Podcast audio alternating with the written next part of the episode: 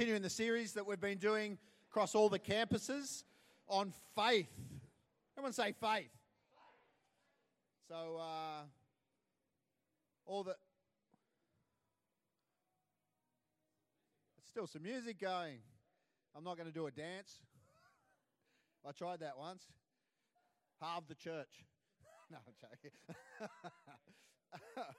um, so yeah, we're continuing in the series, which is going across all the campuses on on faith. Uh, this is part three in the series. If you are interested in hearing the other parts, you can uh, go to the C3 Roselle uh, app. No, C3. Oh, no, what do I say? A podcast. C3. Go to go to your podcast. Type in C3 Roselle, and all the messages are there uh, for the previous weeks, and this one will be there today. If you are interested. So, faith. Faith. You know, before um, before followers of Christ were known were known as uh, or by their denominations, even before they were known as Christians, whether it be Catholics or Protestants, before they were known as Baptists or Anglicans or Methodists or even Pentecostals, before all that, there was a term that Christians were known for that we read about in the Bible, and the term is believers. In Acts 4.32 and throughout the book of Acts, it, it calls the Christians, says all the believers were in one heart and one mind. Believers, to believe, is what a Christian is. To believe. To believe God, to believe God's word. Um, people who believe what God says. Another word that the Bible uses to believe is, is faith, to have faith. And if you've read through the Bible, you'll see those two words sometimes used interchangeably. Um, but Hebrews 11:6 says, "Without faith, it's impossible to please God." So to, to, to have faith or to believe, without that, it's impossible to please Him.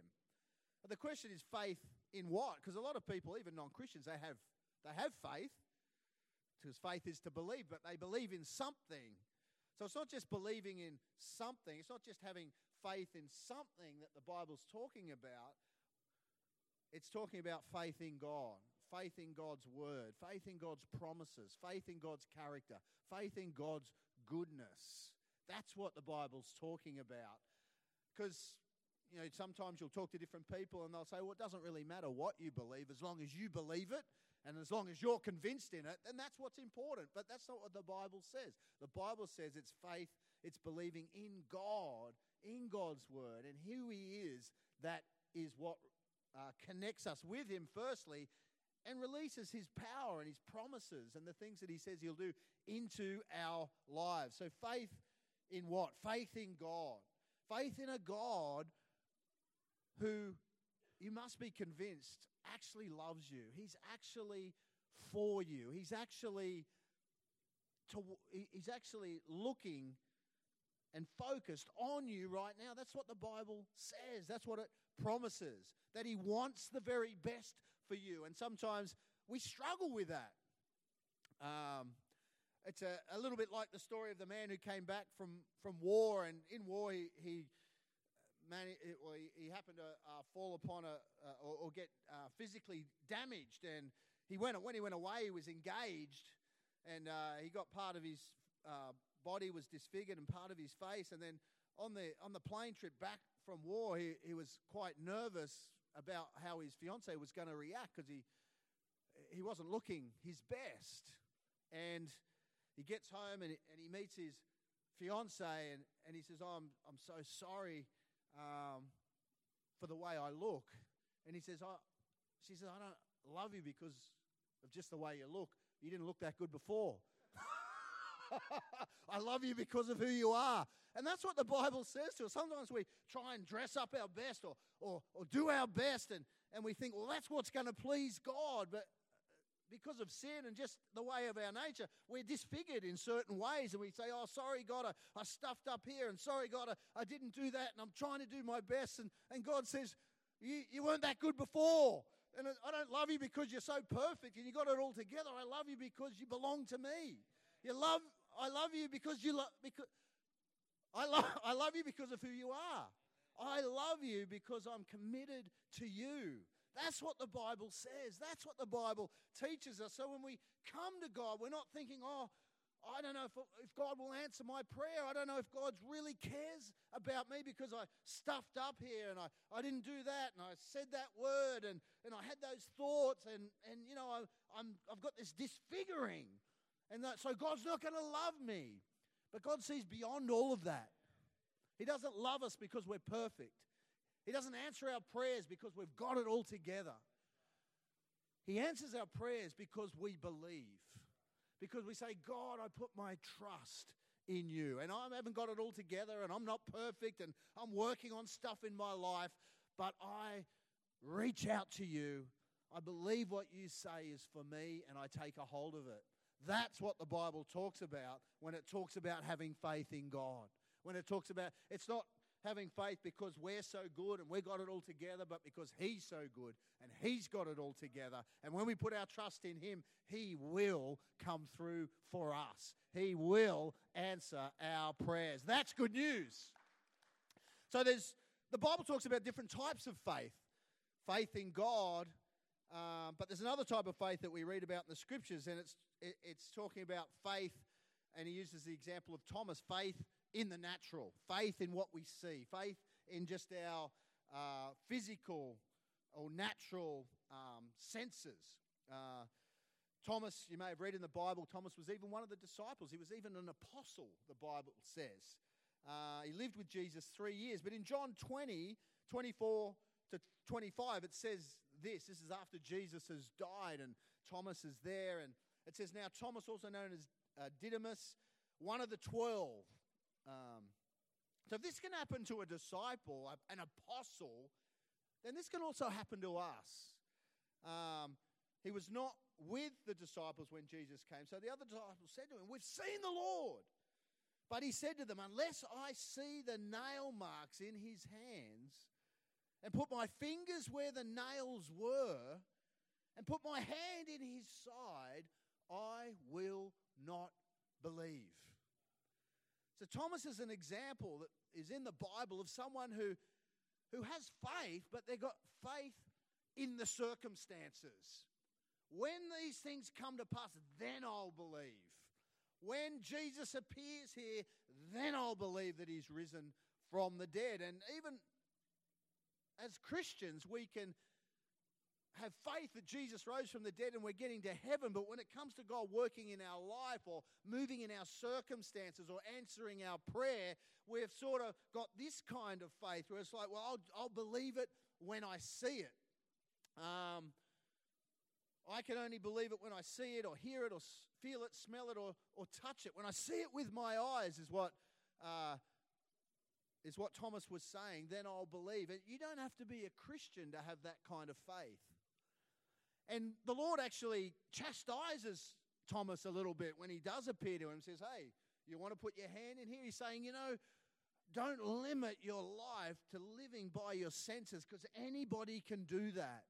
But I want to cause you to, to live at another level, a, a, level of faith that takes you out of just living by the natural and what you can see and what you can feel and, and, and what you can connect with in your natural, uh, uh your natural senses but to actually live at a level where you believe in God, not simply because you can see it, but because you believe that it's going to come to pass, that it is actually going to happen. That's what the Bible talks about when it talks about faith. Some people will say, I believe, I'll believe I'm healed when I see the test results and put my fingers on the health report that says I'm healed. Then I'll believe I'm healed. Or I believe, I'll believe God will meet my need when I see the money in my bank account and put my fingers on the cash. Then I'll believe that God has come through for me. Or I'll believe I have a new job when I see the letter of employment and put my fingers on my new desk. Then I'll believe that God has actually come through for me. But that's not the faith that the Bible talks about when it talks about living by faith.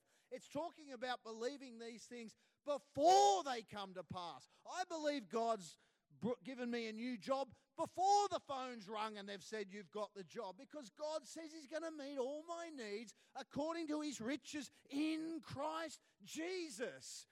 Um, so many times, over and over again, I've prayed with people and believed with people for, for jobs and for breakthroughs and for certain things. And, and part of the process is, is helping people get to the point where you've got to believe God, and it's counterintuitive. You've got to believe you've got it before you've got it. You've got to believe God's come through before it's come to pass. The Bible says that we live by faith and not by sight. That's what the Bible's talking about when it's talking about actually living at a level that God has called us to live at. And we can all live at the natural, we can all live by our senses, and God's not going to send you to hell for that. He's not going to go, oh, you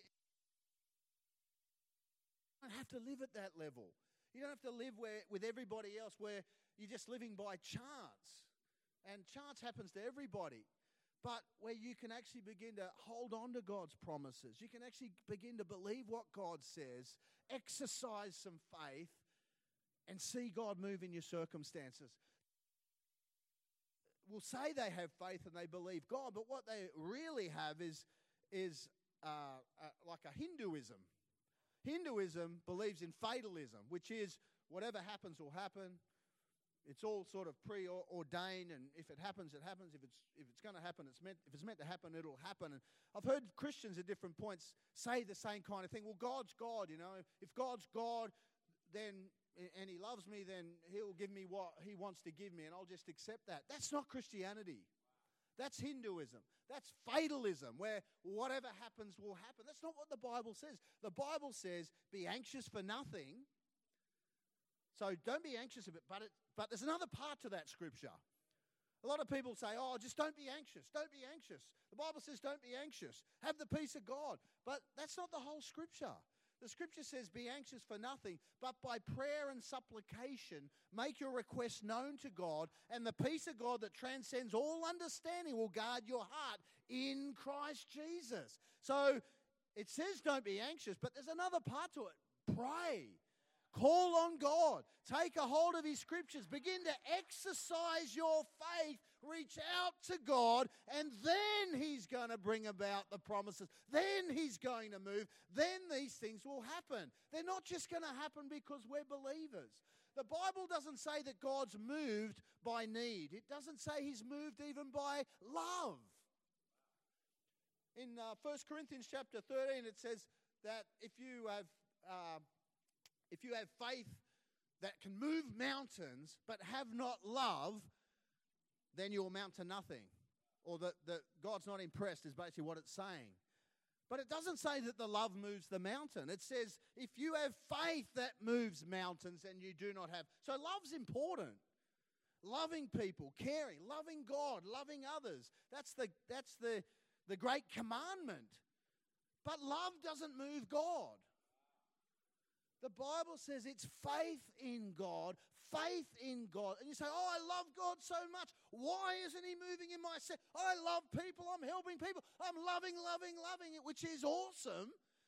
But the Bible says love doesn't move, love doesn't release God's power. Love doesn't move, change our circumstances. It's faith in God's word. It's believing that what God says will happen and not just happen to somebody else, it's going to happen to me. It's going to happen in my life, in my circumstances, in my family, in my job, in my business, in my career. That's what moves God. That's what causes things to happen. So you, love is an awesome thing. It's a vital thing. As it says in 1 Corinthians 13 there, if you don't have it, then your life's just a sounding gong and it, it'll amount to nothing. But that's not what releases God's power into our life. We love God, but we have and love people, but we have faith in God's word. And so, so often in our sincerity, we think, God, but, and we get disappointed and we get disillusioned because we think, I'm, I'm doing all these things. I'm helping people. I'm loving. I'm giving. I'm, but are we really in our heart believing that God's going to come through for us? That, he's, that that thing is really going to change? That's what moves God, the Bible says. We don't want to have a faith like Thomas that says, I'll just believe it when I see it. I'll believe it when it happens. That's fatalism. But the Bible says there's another way. We don't have to just wait and see what happens. We can hold on to the promises of God and see those things coming to pass in our life. There's another person in the Bible that exercised faith in the, in the Old Testament. His name was King David. And uh, there's a circumstance that, ha- and there's, well, there's a number of points. I'm going to limit it to two because I don't want to keep you here all afternoon. But there's some lessons in how we exercise our faith. You say, well, have faith. Well, what does it look like? How can I do it? So, in uh, 1 Samuel chapter 17, there's a story. You may have heard it, you may not. It's uh, about uh, uh, David before he was king. He was a, probably a teenager, late teens, and uh, he went out to fight a giant called Goliath. You may have heard about this story. It's in 1 Samuel chapter 17, and, and uh, just a bit of the backstory. Uh, uh, David had some brothers. They were down at the war. They were all lined up. He'd gone down to take some food down to his brothers. He saw Goliath out on the hill, and, and uh, he's, everyone was scared and, and um, petrified about what was happening. And he's looking and he's bringing food around, and he, and he thinks, well, they're saying, and then he heard that the king had said, if anyone's prepared to go out and fight him and kill him, then uh, the king will give him a lot of riches, won't have to pay any taxes. Mate, that's worth it. and uh, he'd even give him the, one of his daughters to marry. I don't know about that, but um, so it says in 1 Samuel 32, 1 Samuel 17 32. So faith we're talking about faith. What does it look like and how do you exercise it? The, thing we, the lesson we learn from David in this story is that you can't have faith in God without knowing God, without developing a relationship where you learn to trust. Any relationship, anyone that's in a relationship, whether you're married, whether you're in a relationship, trust is developed over time, isn't it? Trust is developed as you get to know somebody. You first meet somebody, you don't always trust them straight away. And sometimes it's not a wise thing to do. The trust is developed over time. It's exactly the same with our relationship with God. When we first come to know God, we don't just, oh, I give you my life. I trust you with everything. And even the disciples didn't do that. You see a process of trust and development and, and engagement with the Lord. He didn't just walk up to them on the first day and go, lay down your life for me. And they're like, who are you? No, it says First, he said, Come and see. Come and get to know me. Come and spend some time with me. And as they got spent time with Jesus, they learnt to love Jesus. As they spent time with Jesus, they learnt to trust Jesus. And as they learnt to trust Jesus, at the last point, he said, Whoever would follow me will take up their cross. Uh, sorry, whoever would come after me would take up their cross and follow me. In other words, the highest level of commitment to God is where you're prepared to let everything go and do what he's asked you to do. But he doesn't say that to them when they first meet him. So there's a process of trusting. And so David, it says in 1 Samuel 17:32, it says, David said to Saul, Let no one lose heart on the account of this Philistine. Your servant will go and fight for him. And everyone was like, What? This kid? Who does he think he is? How does he think he can fight this Goliath? The, the Bible says who's been a soldier since his youth. He's got so much experience, so much size, so much, um, ex- uh, so, so much uh, more going for him. And yet, David's confidence was not just the confidence of youth. Um, you know, you talk to some teenagers or some young people, and they say, "Oh, I'm going to do this and I'm going to do that," and and sometimes it's like, well, that's just the confidence of youth. Give you a couple of years, and let's see what you've got to say about that. But it wasn't just based on youth. David's confidence was based on the fact that he knew God. And if you read through some of the Psalms that he wrote, many of them in his younger days, like Psalm 23, which many of you may have heard of, but the first line, it says, The Lord is my shepherd, I shall not lack. He lays me down in green pastures. It goes on and on. Yea, they'll walk to the valley of the shadow of death. I'll fear no evil. Your rod and your staff, they will comfort me. Where does that come from?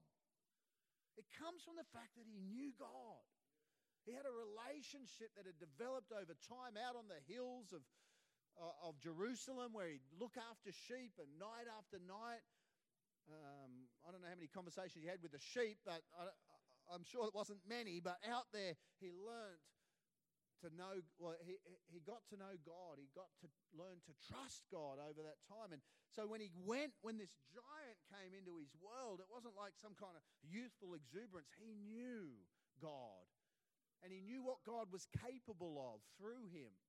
And therefore, he had a confidence to go, you know what? I'm not going to, I'm not concerned about this situation. I'm not concerned about this giant. Psalm 27 says this though an army besiege me, though an army besiege me, my heart will not fear. What the heck? How do you write something like that? Though war break out against me, even then I will be confident. Where does this come from? It comes from the knowledge of God. He's not confident in his own ability and his own strength and his own prowess and, and the sword and the spear. His faith, his trust, his confidence is in God and what God is able to do because he knew God. He knew God was for him. He knew he wouldn't let him down. He knew he would back him. Um, I, even then, I'll be confident. And so to stand, everyone in life at different times, giants will appear on the landscape of your life. It could be relational, it could be uh, business, it could be financial, it could be other circumstantial situations, but they're so uh, big and overwhelming and, and threatening. They're like a Goliath that marches out on the windswept hills of our life and begins to defy our faith and begins to defy our future and defy our confidence as Goliath did to Israel. Who is this God? Goliath said, that you put your trust in. Come out here, somebody, and fight against me. And circumstances will come at times that, that, that defy you to believe God, defy you to stand up and fight, defy you to, to continue to believe and trust and move forward. And it's at those times Sometimes the giant of debt, the giant of financial ruin, the giant of sickness, an impossible situation that comes into our world and says, You believe God? God can't get you out of this. God can't change this. You come out and fight against me. I'm going to destroy you. I'm going to take you down. You'll never get out of this. You'll never get through this. You'll never be able to overcome this. The, has anyone ever heard those voices? Anyone ever had that voice come at you? That's the voice of Goliath, the voice of the enemy that says, You are never going to make it. And the only way we're able to stand up against that voice is not in our own ability, in our own confidence, in our own strength, or our own knowledge, or our, it, it's our trust in the Lord God Almighty. It's our trust, as David said. He knew that God would back him up. He knew that God was able to do immeasurably more than all he asked, thought, or imagined. He knew that he wasn't standing there on his own. His confidence was in God. Where did that confidence come from? Where did that faith come from? It came from the fact that he knew God. He spent some time with the Lord. And if, there's, if we're going to develop a faith and a trust and a confidence that is going to um, stand strong when the Goliaths come, and I'm telling you, when you live life, it's not a matter of if, but when. When they come, when situations arise, how are we going to stand and what are we going to do? I encourage you to get to know the Lord. Spend some time with God. We spend so much time educating ourselves. We spend so much time getting experience. We spend so much time preparing and doing all these other things to be equipped life, to be successful in marriage, to be successful in raising.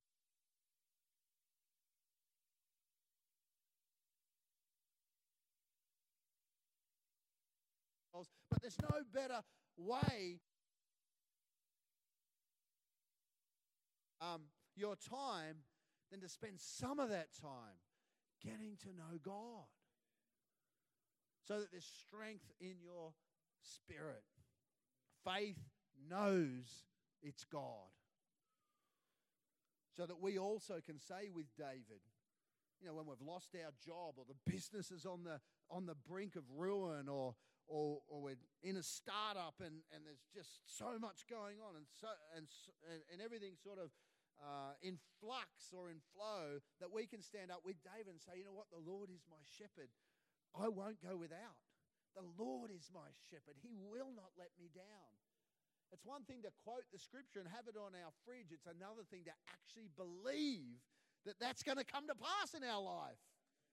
And that develops as we spend some time with God. To be able to say with David, though an army though an army of investors come against me, or as an, an army of competitors come and try and take out my business or, or, or take out my family or whatever it is, though an army besiege me, though I'm outnumbered a hundred to one, my heart will not fear. I mean, I'm challenged by that verse. I don't know about you, but that challenges me. Where does that come from? Because he knew God, he knew Jesus, he knew the Lord and what he was capable of. And not just what he was capable of, but what he would be willing to do. Many of us believe that God is able to do immeasurable things. Many of us believe that he's omnipotent, all powerful, and can do it. The challenge is then believing that he's prepared to do that for me, that he loves me so much. I was talking to someone the other day, and they were saying, you know, I, it's a challenge to believe that God, with everything going on and all the people and all the challenge, that, that God's focus could actually be on me. That's, that's not uncommon. I hear that regularly. And it's because we think, as I said, that, that it's because we're worthy of God's attention that He gives us His attention. But that's not why he gives us his attention. The focus is not on us at all. If we take our eyes off ourselves and actually begin to learn about God, his love for us, his commitment to us, as we look at the life of Jesus and what he was prepared to do, for God so loved the world, as we begin to focus on that, as we begin to get revelation in that, as we begin to understand God's love for us, then we can begin to believe that He actually cares and will move in our circumstance, not because we deserve it and not because we're so good and we've got our life all together, but because He loves us so much. He's so committed to us that He will not let us down when we put our trust in Him, when we reach out to Him. Though an army besiege me. Faith is not just brash assumption or a positive mental attitude. You hear a lot about that. Faith comes out of a relationship with a living God, not faith in an outcome. I have faith that this, this event's that this is going to be the outcome. No, our faith is not in the outcome. Our faith is in God. Sometimes the outcome is not the outcome that we anticipated, but the outcome is the best outcome for us because a loving God has actually orchestrated and blessed us in that way. It's not faith in an outcome. It's not faith that something will happen. It's not faith that the money will come. It's faith in God, faith in His provision, faith in His love, faith in His goodness. It's faith in a God who can affect the outcome and desires to. It's faith in a God of abundance who said, I'll meet every one of your needs in Christ Jesus. It's faith in God that comes through a relationship with God. My second point. So the first one was faith. How do you have faith? Faith comes from knowing God. And as we get to know God, we can exercise our faith because we know who He is. And the second one, faith grows through use. You've got to use faith. You've got to begin to step out. It doesn't just accumulate. It's like a muscle. If you don't use it, it doesn't, it atrophies it actually begins to shrink as we use it, as we stretch, as we step out, as we put our trust in God. Our faith grows, our ability to trust grows. It says uh, in 1 Samuel 17, in, in the life of David again, it says, But David said to Saul, when he said, How are you going to do this? You're just a young kid. Look at this guy. Where does this confidence come from? I don't. He's saying, I don't believe it.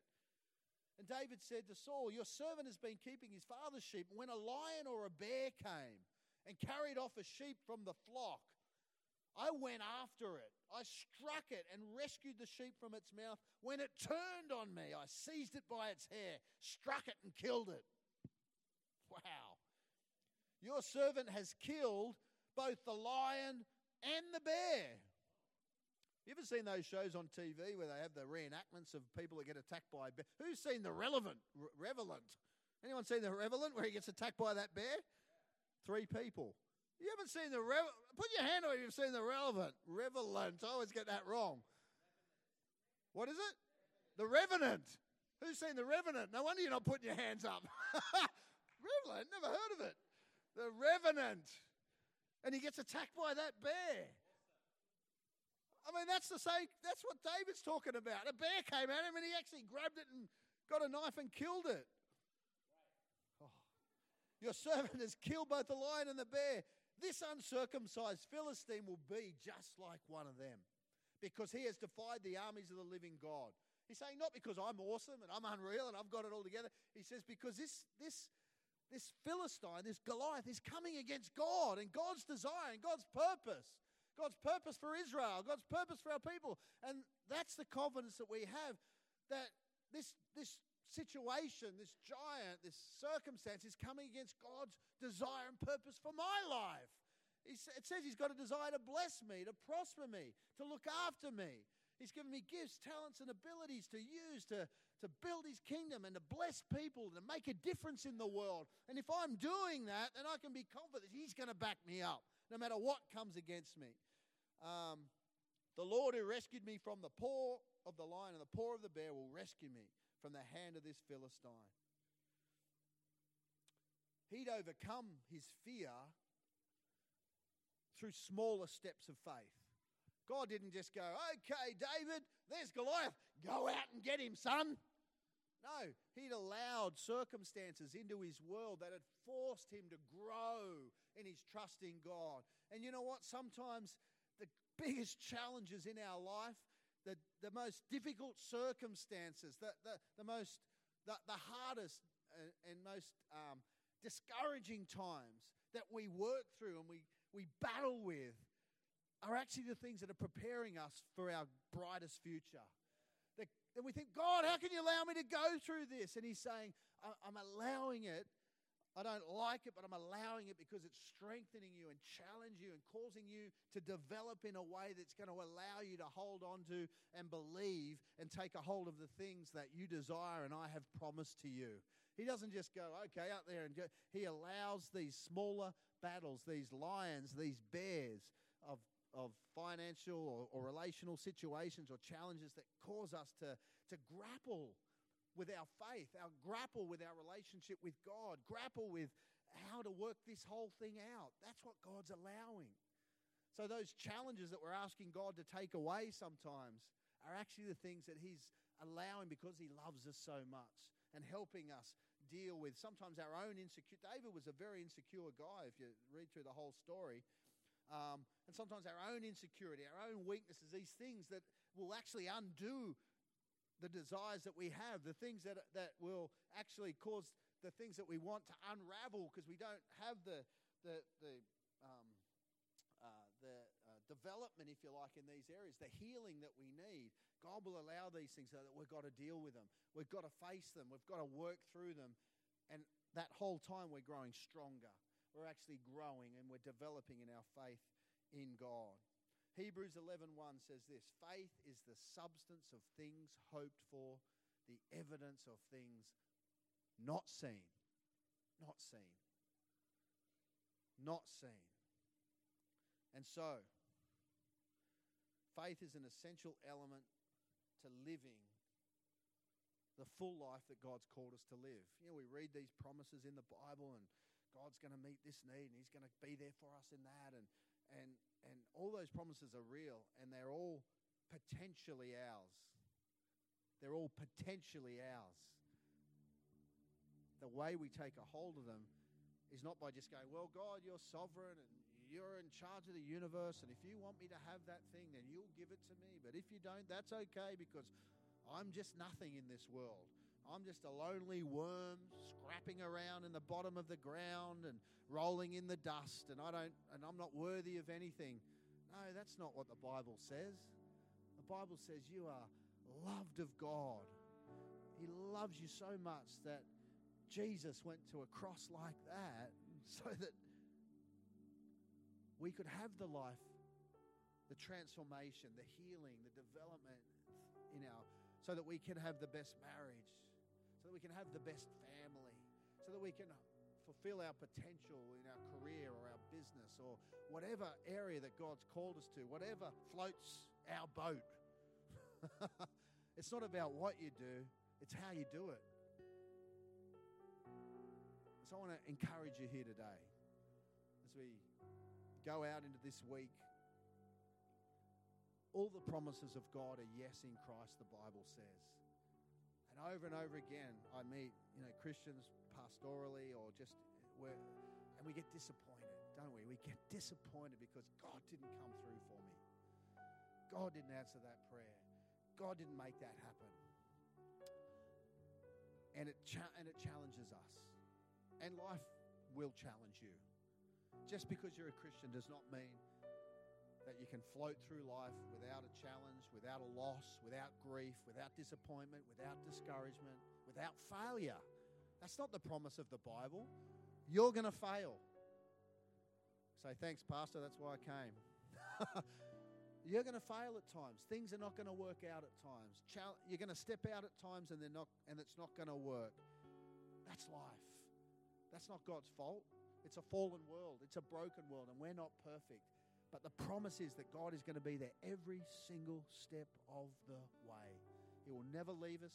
He'll never forsake us. He's going to help us through and through every difficulty, every bad thing, that all things are going to work together for good. God will take the pain, the disappointment, the grief, and all those things, and He'll weave them together in a way that only God can do for it to work out for our benefit, to create strength, healing, change and transformation in our life, that we can take a hold of the promises that God made, that we can stand up against the Goliaths that come across the landscape of our life, and we can say, you know what? Yes, you're threatening, and yes, I'm a little bit um, uh, fearful, and, and but I know God's bigger than this. I know God's bigger than that situation. I know God's bigger than everything that can come my way. Let's close our eyes this morning. Father, oh, we're so thankful, Lord, for the promises that are in your word. That you will never let us down. Because you are good. You are good.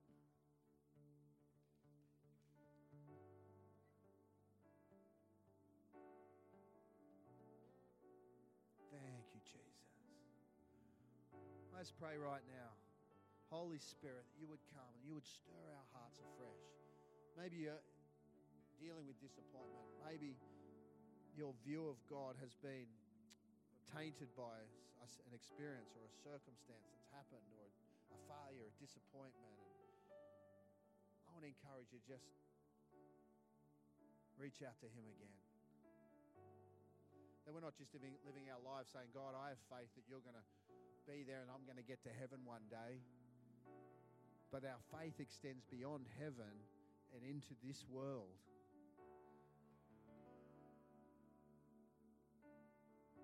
Thank you, Jesus.